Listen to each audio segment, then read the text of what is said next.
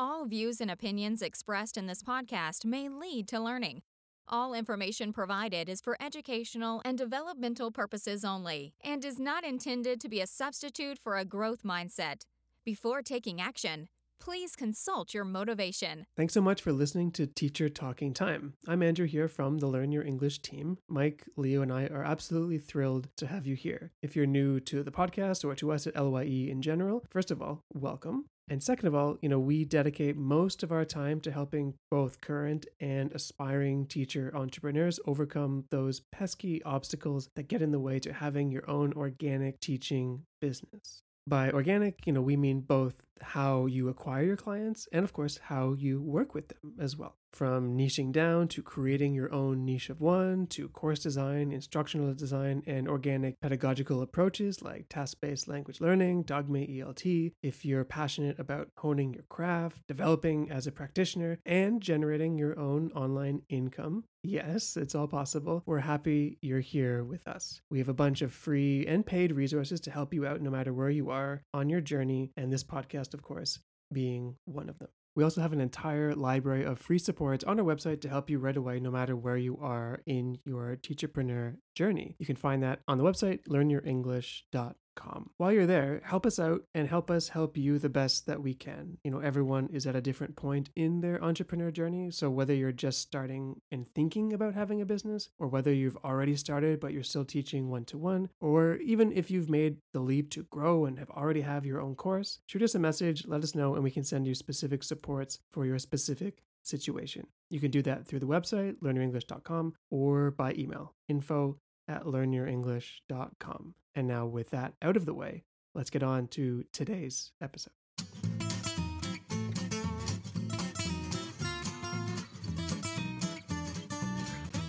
This is the Teacher Talking Time Podcast.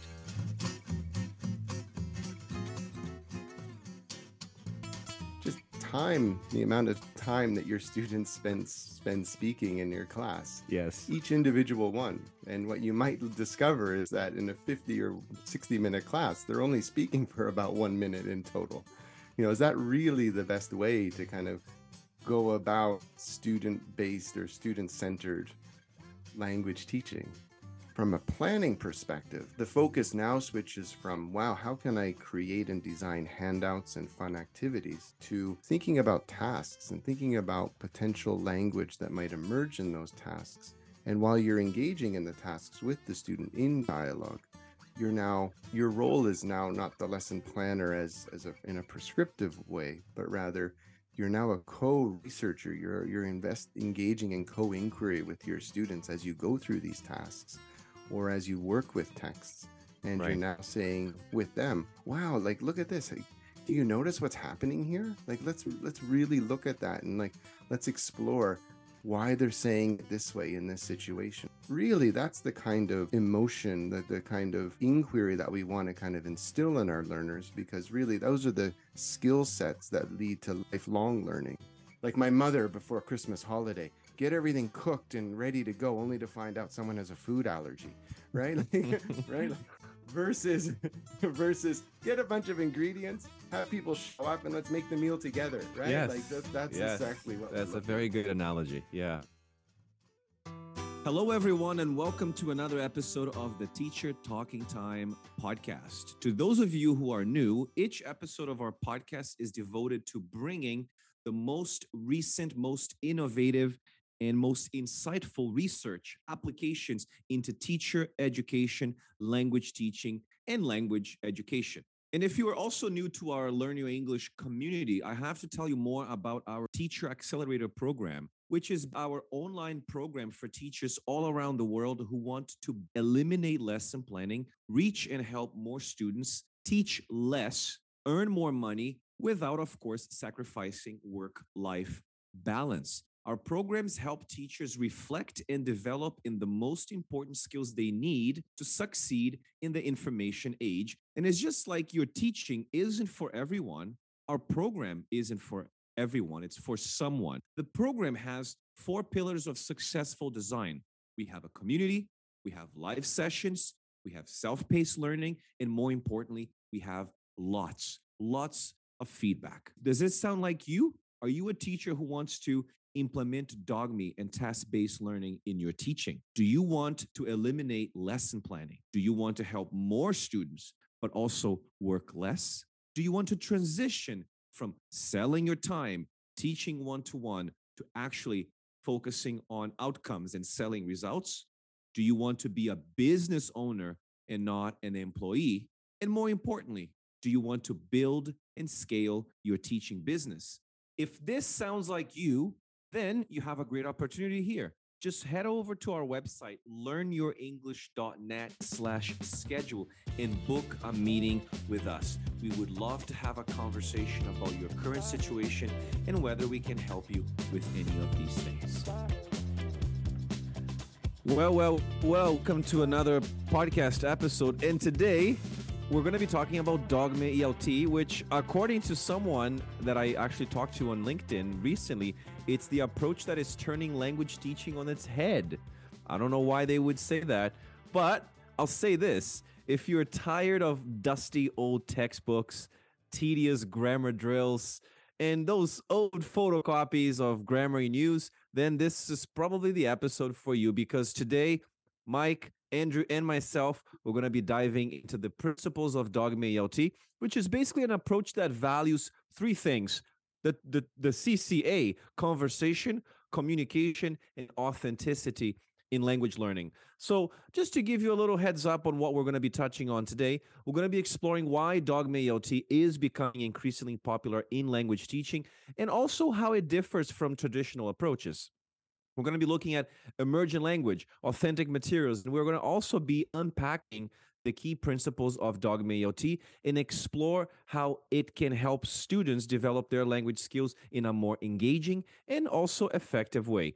And it's not just for traditional classrooms. Now, after COVID and the availability of technology and online resources, we truly believe that Dogme ELT can be implemented in a variety of settings from online classes to your own online language program. So, whether you're a language teacher looking to shake things up, or just a language learner or, or a, a bystander looking for a more engaging and more authentic and more holistic approach, join us as today we're going to be exploring the world of Dogme ELT. Get ready to unplug, unwind, and unleash your thoughts and ideas on this topic. Mike, Andrew, welcome to the show. What an intro. Done. Holy Well done. Moses. Wow. Do you, You know, know- why? I was having a conversation with a teacher on LinkedIn, and she's like, "I've never heard of Dogme. Why is that? Okay. Yeah, why? What do you guys think? Why? Why do you think there are so many teachers who still have not heard of Dogme ELT? Eh, maybe it depends on where they are in their career. Um, if they're Mm. just starting off, they're maybe still learning the ropes and sticking to some systems that that really are easy for them to latch onto and apply to their classroom. That uh, perhaps require a little less Mhm. experience to kind of you know recognize things like emergent language and, and whatnot.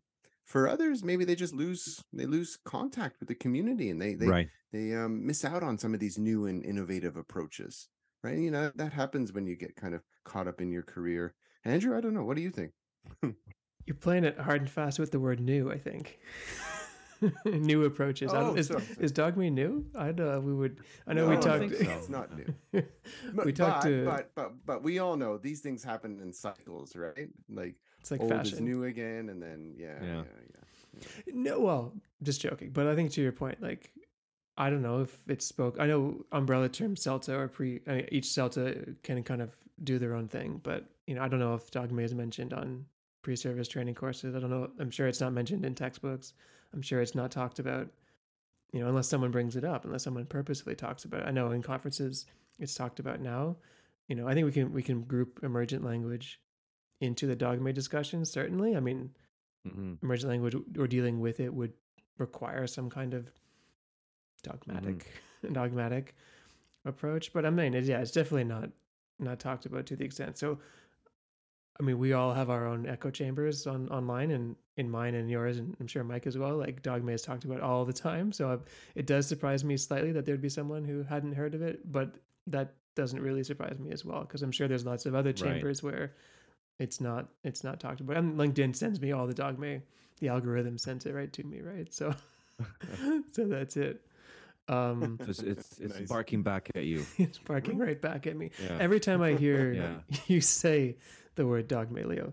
I don't know. Instagram must have analytics on this, right? But I want. I've always wondered, like, when people watch Instagram stories, do the majority is there a, a percentage of people who watch it sound on, sound off?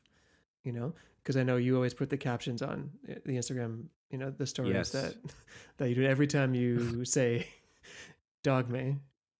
It it puts it as dog me, right? And Mayo. I always laugh Yeah. every or dog single mayo time. or dog mayo. like yeah, yeah. yes, yes, it's And funny. I wonder Well, if, maybe I if, if should this person's change. watching with the caption or the sound off, maybe that's why she's never or they've never heard of it because they think it's Yeah, it's what a is dog. dog mayo or dog me? Yeah. Dog mayo, Well, yeah. maybe we should say that dog me is also known as Teaching Unplugged. And to those of you who are new to this, it's very much an approach to language teaching that emphasizes conversation and communication over any sort of pre planned, preemptive lessons where the teacher is explicitly teaching grammatical points. Or as Thornbury likes to call um, grammar McNuggets or teaching vocabulary. And as I said, it was developed by Scott Thornbury and Luke Meddings, both of whom we had actually a chance to interview here for the podcast. Mhm. And I think it was back in the early 2000s. And from what I remember, and from the interview that we had with um, with Luke and, and and Scott, to them it was mostly a reaction, uh, a reaction to this over reliance on, as we said, the the dusty old textbooks, and over reliance on course books and other pre-packaged materials in language teaching. Right, so. I, I wanted to just dive right into the principles of dogme and talk to you guys about this. So, focus on conversation and communication. What does that mean to you when we think about this in terms of uh, of teaching unplugged or dogme E ELT? I think that's. I always find it funny. I mean, I don't know. Find it funny that we we are having these conversations because to me that's such a basic element to learning a language, acquiring a language, developing language skills, whatever vernacular we Right. want to use. You know, a focus on communication means, or if we read between the lines, or if I'm maybe it's just me, but if I'm inferring, that means other approaches do not focus on that, which I know is not really true, but that that sounds strange to me. So, but what is you know conversation and communication? I know we joke about the communicative approach and that having a, a million different definitions, and, and that's true as well. But mm-hmm. you know, communication is just for me. I know this is generic, but like understanding what your students want, what they need to do, and helping them have a conversation in order to explore that. And I guess in the dogma conversation, it's just having space and flexibility from an educator's perspective to allow that to happen and not be focused Mm-hmm. on our you know these are all terms that get thrown around but like prescribed aims and objectives that are usually grammatical etc and i think Mhm. that those are common things that most of us and everyone listening would probably agree with i think that the difficulty for me is in practice like when you do get into a real life scenario like these are theoretical these are like hypothetically or, or philosophically i i want my students to converse but when i get into a classroom and a school wants me to get through 19 pages in three days how do i best apply that right yeah for me it kind of speaks to the whole form and meaning relationship right so Mm. Part of you know a key tenet of communicative language teaching is is focus on meaning first but you know a lot Mhm. of textbooks aren't necessarily conducive to that Mhm. um, same a lot of the communicative language teaching holds true this this this value of the principle of personalization of of, Yeah. of having what's done in the lesson you know transfer into the students real worlds and real lives right so um, if you're working with a textbook and you're working through uh, set prescribed outcomes then really the the, the meaning making kind of take the back seat i find and i find really with with a dogma or a conversation or communicative uh, based approach really what we're trying to get is usage and performance 1st Mhm. you know leo you and i often, often Yeah. talk about this right like we're, we we want to focus on performing in the language first and foremost and then making space at, at, at some point there thereafter to to work on form and to help. And i think there's this kind of preconception people have that they think oh dogma is just chaos right? And, and, that, and that's not the case and we'll, we'll touch on that when we look at um, dealing with emergent language. But but no, it actually speaks to the, you know the key pillars of Mm-hmm. communicative language teaching, which is um, uh, focus on meaning first, um, uh, personalization, transfer, all, all of these things that really come up. Agency of the learner to take control and ownership over their own learning. These are all Mhm. key principles that communicative language teaching really holds at the at its core. And um, this approach just really speaks to them, say more than say a, a PPP or, or other methods that might prescribe outcomes ahead of time. Yeah. Well, I think you, you you guys you both touched on very important things, which is this idea of using communication. But I would go as far as to say that we're, what we're dealing with in in Dogma ELT is authentic communication. It's we're really using communication to co-construct learning right this inter the interaction is natural we are asking real questions all of that is what you said mike we're we're learning in the language we're not learning about the language it's very student centered because we're talking about topics we're talking about um, ideas or concepts that are relevant to the students in that in the heat of the moment when we're having this conversation and I was actually reading. I've been reading this book, a really good book. I, I have a copy back here, but I'm not gonna turn back and look at it now. But I don't know if you guys know who Neil Mercer is, but he's uh, and I actually want to get him on the podcast. He's a he's a researcher in the field of education, and he basically specializes in the study of language and communication in teaching and learning.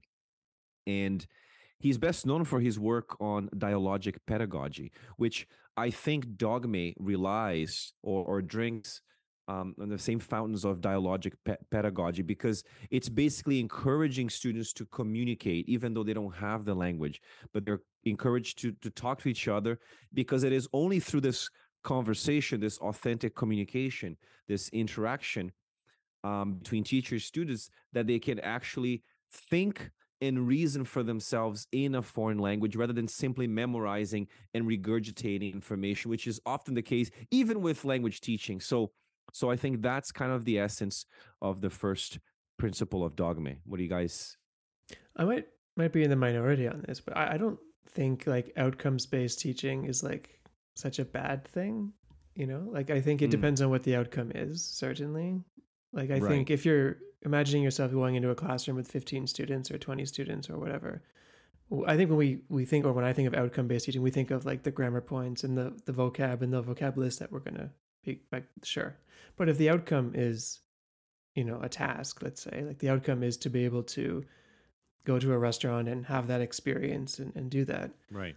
I don't think it's and we am I'm noticing that everyone in that room like is not able to do let's say it's a it's a hospitality class and, and they're not able to to navigate that experience and you know it might not be the worst thing for me to go in with that outcome in mind but how I get there and how I allow them to do that because that's what you said Lee, that's authentic that's that's the real world Mhm. and I would let Mhm. them, you know, with the emergent language that would come, we'd do the task, I'd listen, I'd take notes, we'd look at some things. Every individual student would have a different challenge, most likely, within doing that, being able to kind of filter those and put them into different buckets, if you if you will. You know, but that kind of outcome, that's more of a test teach test approach, which is I think it's okay mm-hmm. in, in a lot of in a lot of circumstances. Mm-hmm. Because the outcome is still authentic in, in in my view for, for that kind of interaction. Mike, what about you? Yeah, I, I just go back to something Leo said earlier, and and really that we have to remember that the additional language is is really the the means for interacting, but it's also Mhm. the outcome of the process as well. Yeah, right? good point. So it's it's right, so Right. that that's at essence is like really what um like additional language socialization theory really speaks to um this whole idea that um as we're trying to join we we we're learning an additional language so we can join communities right and it's Mhm. only as leo said it's only through authentic interaction for authentic purposes that we can actually use the language and therefore learn the language and therefore in doing so we're actually becoming better at the Yeah, language so yeah. so really it, it, it comes Well down said. to uh, uh the the key the key focus on interaction you know? And and you know what- what's interesting about dogma is that when you're having this focus on conversation, and this can be written conversation or spoken conversation, and communication, is that naturally as students are encouraged to think and reason from themselves for themselves as opposed to just memorizing information. And and the teachers are encouraging the students to engage in this two-way dialogue not only with the teacher but with students asking questions listening engaging this back and forth of idea. We have this we have this um this natural thing that starts to emerge we have all this linguistic noise around us and that's what um Thornbury calls actually it wasn't Thornbury I think it was Leo Van Lier who actually used the term emergence or emergent language, if I'm not mistaken. And I remember having this conversation with uh, with Richard Chin. Richard Chin, I was going to say. Yeah, Richard Chin talked about that as well. So yeah, so what happens is because we're focusing on communication, because we're focusing on this authentic interaction, authentic communication, naturally what's going to happen during the course of a lesson is that rather than pre-planning language that we're going to be teaching in isolation like here's the present perfect. Here's the simple past. What we're going to have is we're going to have language that is naturally occurring because in again it's going to be more authentic and more relevant because they are basically or this is basically the kind of language that the students really need in order to be able to have those um, interactions right absolutely yeah and and through that process they're also learning things like turn taking and they're mm-hmm. you know mm-hmm. they're, they're being kind of they're they're creating these borrow from uh, Van Lier again. We're creating these affordances where everything mm-hmm. in the mm-hmm. environment is a learning opportunity, right? So them wanting to interrupt you just so they can interject and, and ask a follow-up question or cut you off so they can try their answer first these are all mm-hmm. these are all important skills that one needs and the only way to learn them is actually as, as you said leo is a is, yeah. is through uh, a clear purpose a clear authentic reason to use the yeah. language yeah it's that means to the end, right? Like the end is important, right. But what's the means to get there? You know, Leo, you say this a lot. Like the language is actually the vehicle. Like they're not learning yeah. the language per se, although it's obviously they are, but like they're wanting to do the thing that they feel they're not able to do. That's the destination. That's the goal. And the language and all of what that means is the vehicle that allows them to yeah. get there. And I feel like like everything, like sometimes we focus too much on the goal, the destination that we cannot see like the things at a micro level that we need to do to get there. And I think the converse or the opposite is also true, where sometimes we focus so much on that 1% everyday kind of habit that on occasion we can lose sight of the destination as well. So I think dogma is a nice, for me, a nice blend to make sure that we know yeah. where we're going, but at the same time, in order to get there, there are these things that need to happen along the way. As long as the outcomes are actually real things. Like the outcome is i'm going to be able to deliver a presentation. The outcome is i'm going to be able mm-hmm. to socialize in university. I'm going to be able to participate in a lecture and ask questions. I'm going to be able to um, you know have a conversation with someone. Because the biggest problem with language learning and i think that's what dogme was reacting against is the fact that language learning is not a process of acquiring a specific set of pre-existing rules or structures.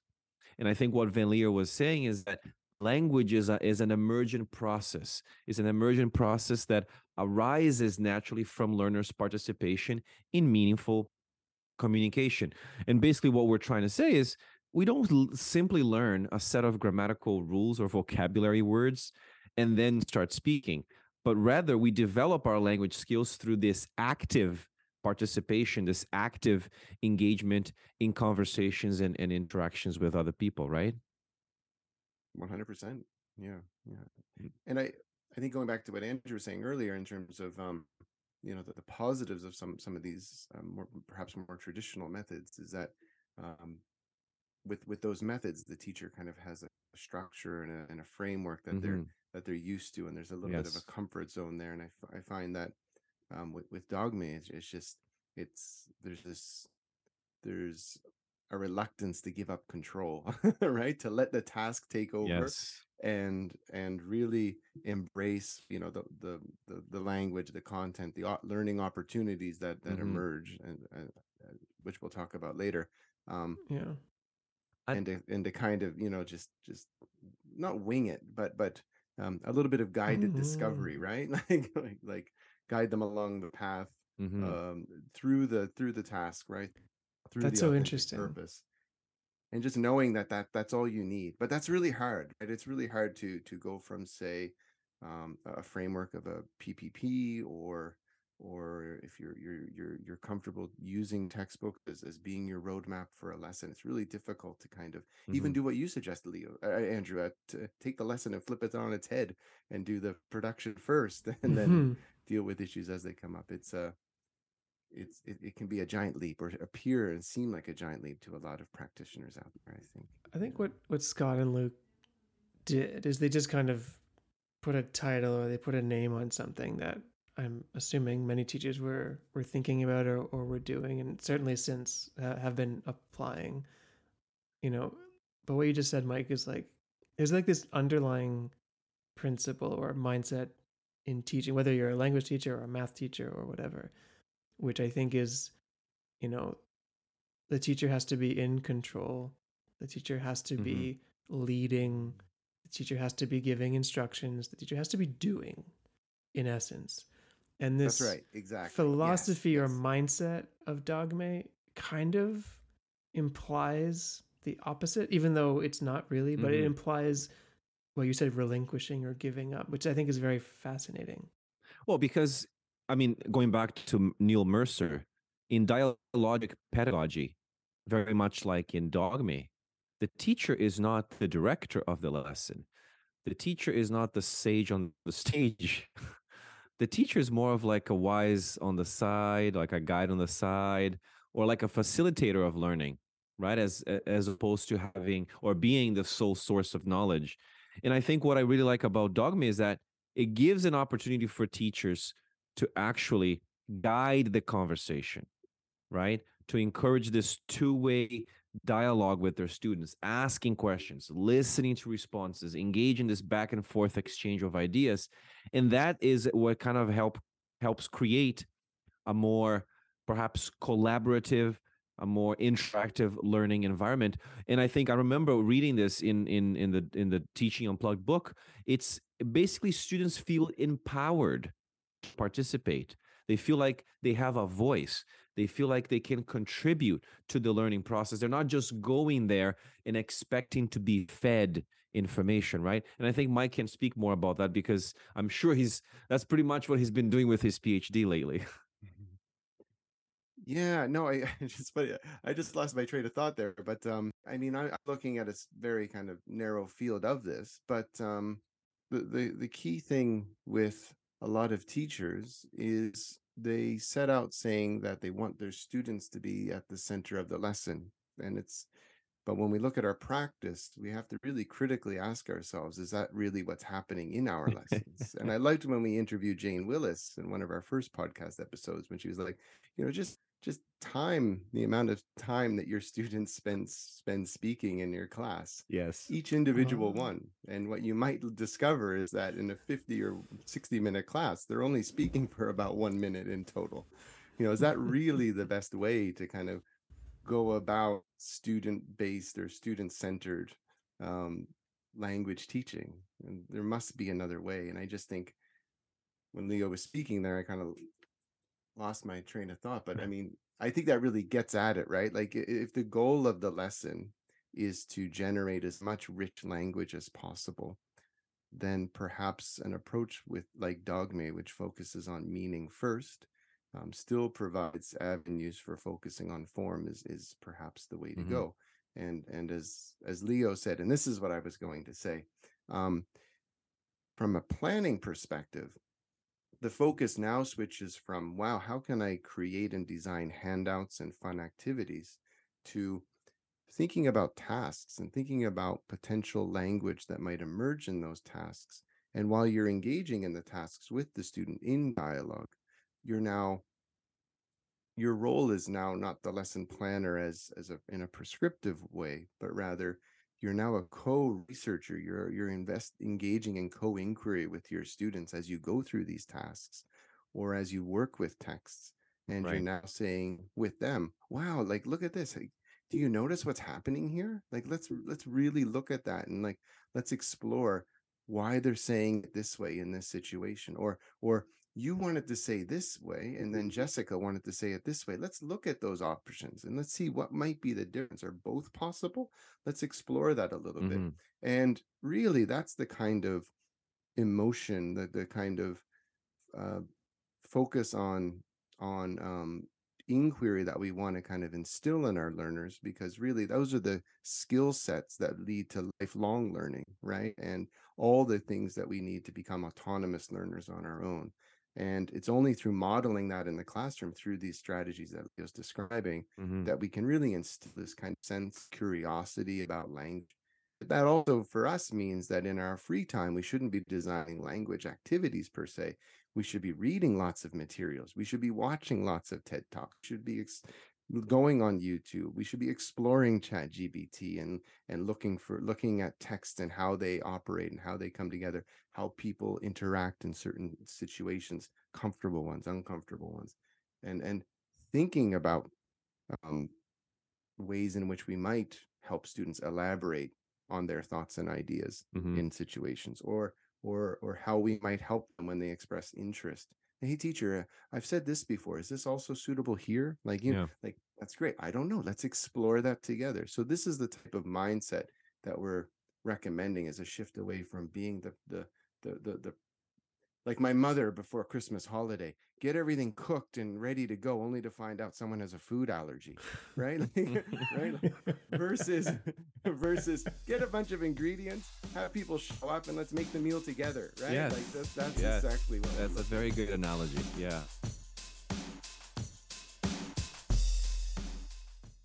Let's take a quick break. We'll be right back. All right, and welcome to another interview with uh, Teacher Accelerator member and Jessica Diaz. Thanks for joining us today. And thank you for inviting me. When you have only one one-on-one lessons, one-to-one, there's a limit. You're gonna have a limit of students, and even if you have like 20 students, that's too much. You're gonna be overworked and overwhelmed. That's not something that I wanted. I'm not leaving school to be overworked with something that's gonna leave me trapped again. That's that's the thing of having your online course because you can be at the beach selling your course. This being overworked took, took a toll on my mental health. So I was like, I want to have time to go to the gym, to spend time with my family, with my friends.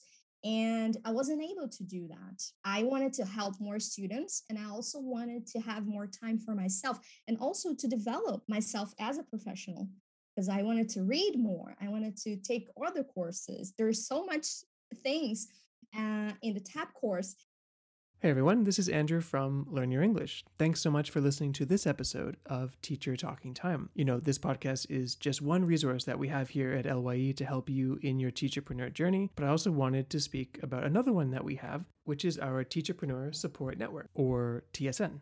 TSN is a free community for emerging teacherpreneurs to plant the seeds of their businesses and watch it grow at their own pace.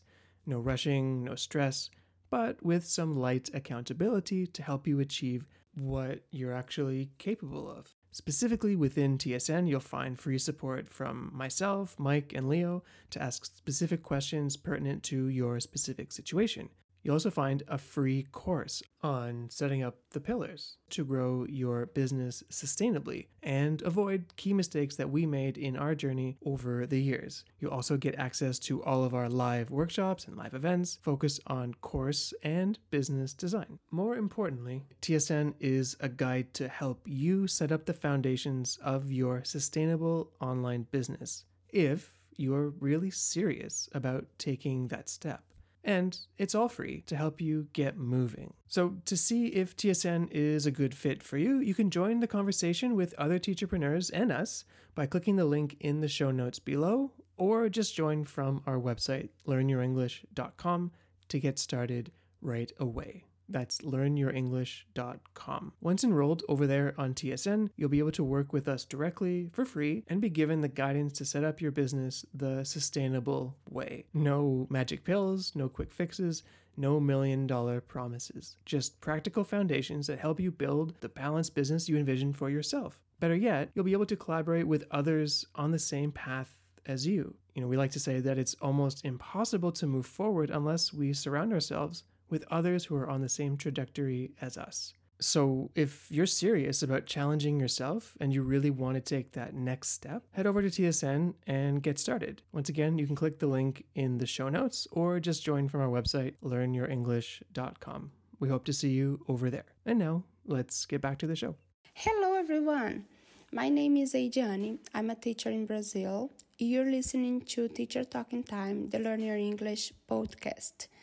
Olá, gente. Meu nome é Ediane, eu sou professora no Brasil. Você está ouvindo Teacher Talking Time, the Learn Your English podcast.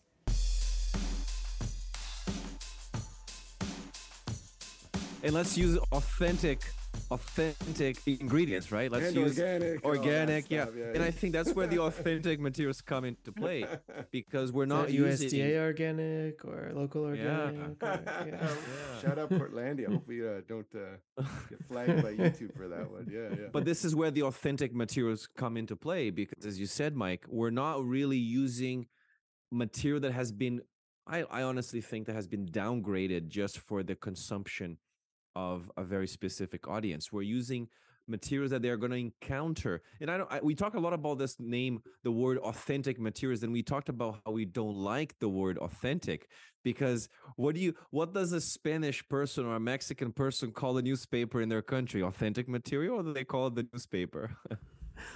right? and I think you you use the word. I think you use the word artifacts. I, I at one point. Do you remember used- that? Yes, yes, Yeah. yes. Yeah, artifacts. Language artifacts. So yeah. So just use. We just use materials. Just use artifacts, newspapers, magazines, and even this week I'm teaching. Um, I'm teaching this mother, and uh, she told me she's like, I want. I read this article and I want to talk to you about it. And I said, What's the article about? It was an article on the British Psychological Society website where uh, parents give kids mixed messages about lying. And all we talked about was that article and exactly what you said, Mike. We're just, en- she was super engaged because she was really dealing with something that was of interest, something that was authentic, something that was genuine, something that was related to her needs and the kinds of things that she wants to be talking about in in the language. So I think that's another very important principle of Dogme ELT is this idea of using let's not use the word authentic materials, but using what- Materials. not using materials, Artifacts. artifacts. yes, Yeah. Well, the only podcasts, as you said, reason- newspapers, videos. The only yeah. reason you have to Yeah. qualify the word materials with authentic is because inauthentic materials exist. If they didn't Yes, exist, exactly. you would just say materials, right? So like what level textbooks of, are of no- authenticity? Yeah, Yeah. Yeah, Yeah, or yeah. graded, Which is a whole Yeah, or so- rabbit hole, right? Yeah. So basically, we have this focus on conversation and communication. We have this focus on language that naturally emerges from these interactions because this language is more authentic and more relevant to the student's needs because it's language that at the point of need. We talked about the teacher, the role, as you said, Andrew, it's a different mindset, it's a different philosophy that we need to shift into where we become more of a facilitator as opposed to the director of the lesson. And then, of course, moving away from inauthentic materials towards authentic materials, videos, articles, podcasts, and what have you.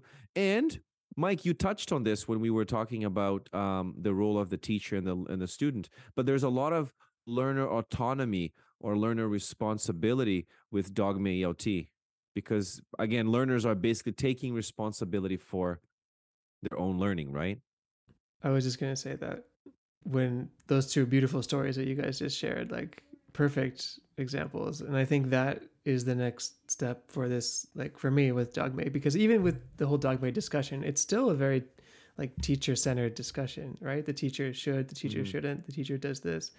I think what like we're inferring from what you guys just shared is like the students going back to that circling back to the outcome thing like the students have to still be able to gauge their own progress still see that they are progressing still see that they are improving and be able to tell you hey mike like i did this today. Like when you ask them at the end of a lesson like so what are three takeaways for today's class? What are three things that you think you've improved? What are three things you still need to why do you say that based on what? Like still having that reflection built in so that they are still able to see that trajectory for themselves and because ultimately it is about them it's not about me or the Mhm. teacher right Oh, I think that's a huge point, Andrew. Yeah, yeah. And I, I think of I, I think of all the the lessons I've observed. Um, and even in my old days, the, te- the lessons I gave using the traditional methods and just not even never actually doing that then, right? And and with Dogme, it's it's it's just a great way, as you said, to just wrap up a lesson by just focusing on those those three takeaways or Mhm. or some sort of exit activity where they can really still um, focus on some some learning outcomes that have that have emerged. I think that's a that's a fantastic point because a lot of teachers I find who who want to use Dogme but are a little shy or tentative or are, are are are that way because of that reason. They're worried that the student will leave not knowing what was covered or not knowing, not seeing the the lesson per se. And I'm doing air quotes if you're listening to this. Um, so it is important, you know, to really wrap up a lesson with takeaways, with Mhm. with um, a goal setting stage. You know, what are what are two things you've learned? What is what's one thing you want to learn more about um, on your own, and then bring back to the next lesson, right? Like these are all really important for for learner autonomy, but just Mhm. this idea of self-regulated learning, which again is really as teachers, that's our goal. It's not just to produce people who can speak a language better. It's to, Yeah. it's to provide transferable skills to help them become better human beings, right? hmm Yeah. So I think before we wrap up this episode, I think a, a, a good takeaway, since we're talking about um, providing students with opportunities for reflection, right? Reflect on their own learning and, and the dialogue that ta- takes place in, in the classroom.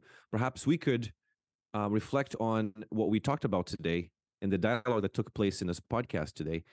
And if you were a teacher, a new teacher, and you wanted to start implementing dialogic pedagogy in your classroom, in your own teaching, or if you wanted to start implementing Dogme ELT in your teaching, what would be your number one tip for a teacher who wants to start doing this in the classroom tomorrow?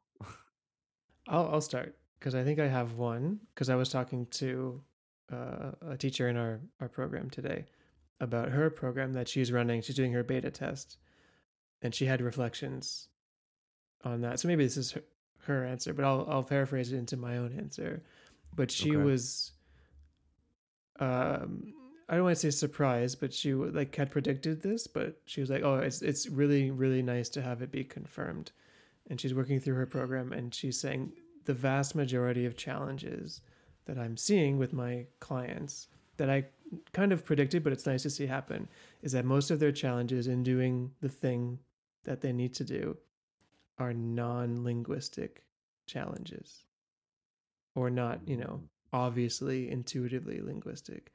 And what she means by that is they have challenges like really inference in, in, inferring what other people mean when they say something or understanding like the body language or understanding the context or understanding you know okay so uh, there is some you know listening components and there's some vocab and stuff there but it's not a lack of vocabulary. It's not a lack of grammar. It's not it's a non-linguistic challenge in that sense of like she doesn't they don't need 10 more words to say something. They don't need Yeah. more tenses.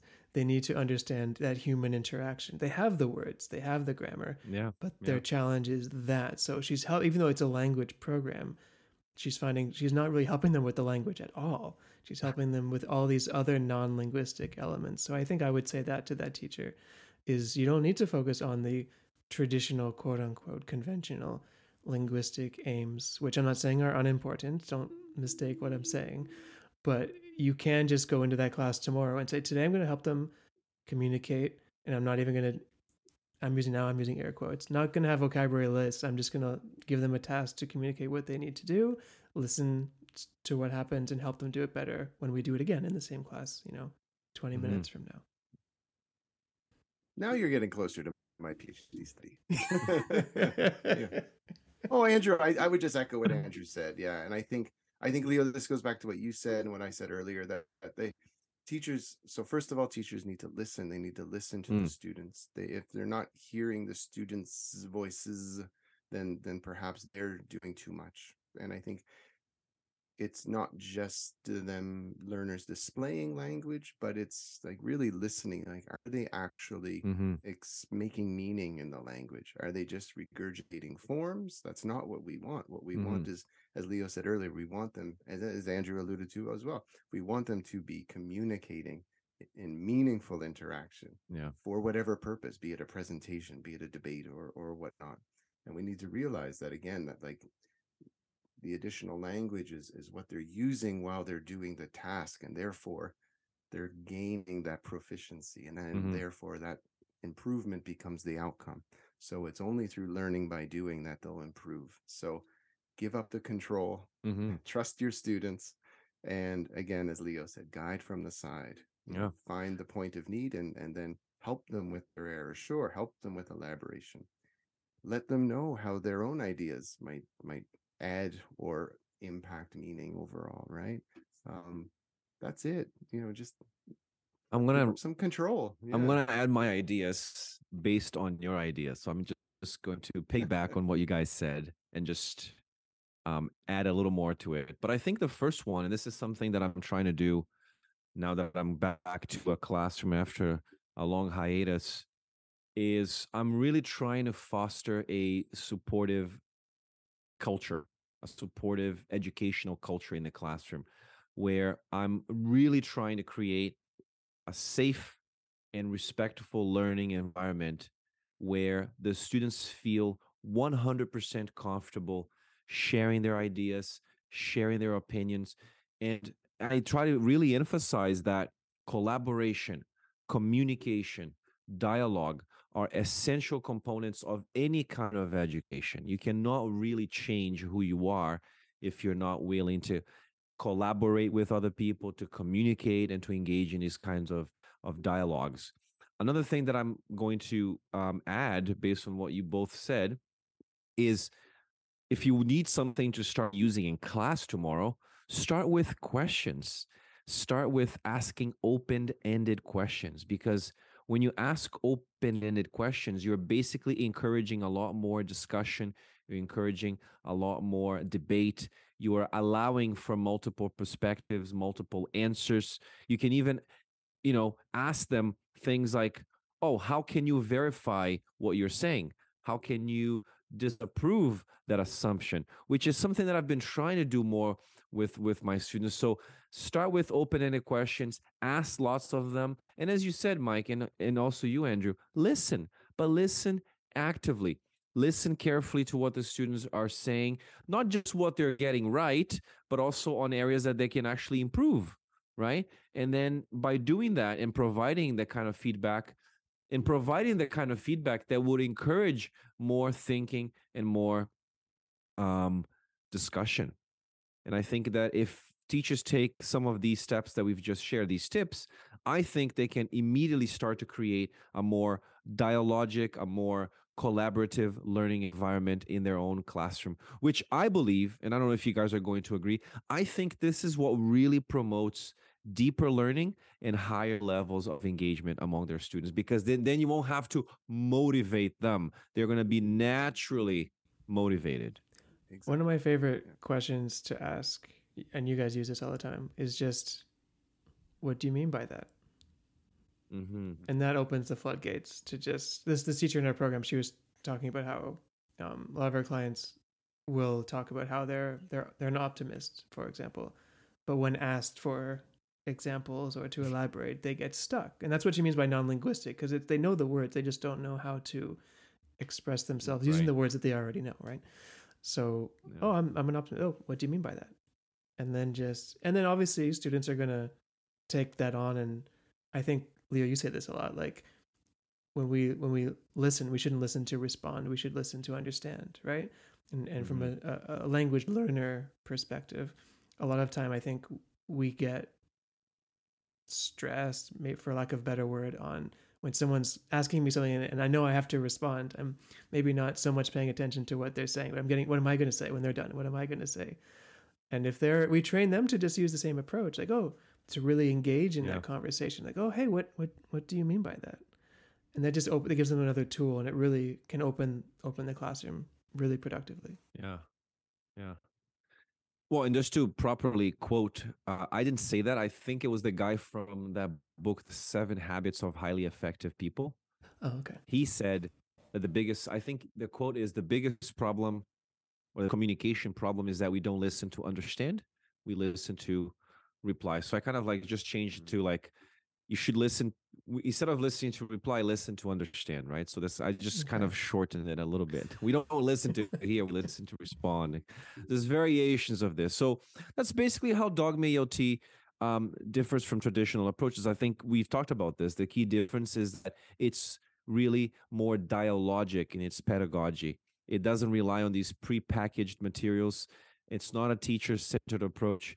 And I think, as we all, we agreed here, it's more focused on this use of authentic communication and interaction, emergent language, materials that are more natural, more real, or language artifacts, as Mike likes to call them, and of course, putting um, a greater emphasis on teacher as a facilitator, and of course, on learners taking more responsibility, taking more ownership for their own learning. And in the next episode, which will come out after this one, we're going to be talking about the popularity of Dogme ELT. Why is Dogme ELT becoming more and more? I, I- would say that it's the resurgence of Dogme ELT. It's the uh, the renaissance because uh, people are talking about Brandon, Brendan Fraser. He was in that movie The Mhm. Whale, which I watched this weekend. No comments. I'll wait for you guys to watch. No spoilers here. But he's dealing with they're calling a a renaissance because it's Brendan, right? Brendan, Brendan. So we will talk about the the the um, Dogme ELT, the the Dognaissance of Dogme ELT, which again it fell out of flavor for a while and then it's back. So so stay tuned. All right. We're gonna have another episode. I think we're gonna have about four episodes where We'll we're do a gonna little dogma, a dogmatic Yeah, series yeah. here. Yeah, we're gonna Yeah, do a we got a dogma lot of series. questions coming through, so we can draw on those and and create some episodes. We need around to come up with a better collocation though, because like we have a lot of questions. How do I do dogma? And we need to, we can't have do dog. That's that's not that's, too, that's not like we need to come up with a better one. Yeah, you don't do. Implement. How do we put a guess. leash on Dogme? Yeah. yeah. Yeah, Yeah. Uh, yeah, yeah. Or do we want to put a leash on it? Oh. Yeah. that's a good question. You don't want to put that's- a leash on one for that the dog. comment section. Yeah, yeah. That's a very Dogma dogmatic is an unleashed dog. Yeah, yeah, yeah. Anyway, all right. Well, thanks for listening. Don't forget to hit the subscribe button and uh, sign up to listen to more, more episodes. Don't forget to join our YouTube channel. You can just hit the subscribe button there. And if you want to learn more about our Teacherpreneur Support Network and our TAP program, Mike, Andrew, where can people find us? The link is in the chat below, but you can also check us out on the website, learnyourenglish.com, uh, Instagram, Learn Your English, everywhere, or email if, if you prefer, info at learnyourenglish.com. Thanks for listening, and we'll see you in the next episode.